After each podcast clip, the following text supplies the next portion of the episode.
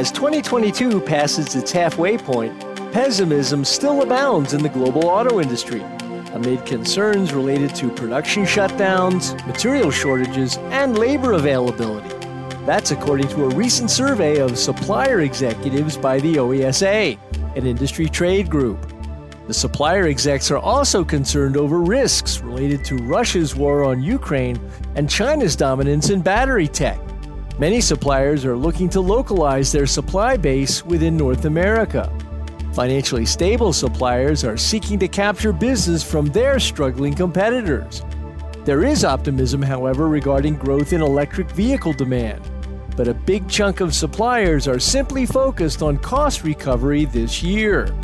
For Automotive Engineering Magazine, I'm Lindsay Brook, and that's this week's S A E Eye on Engineering.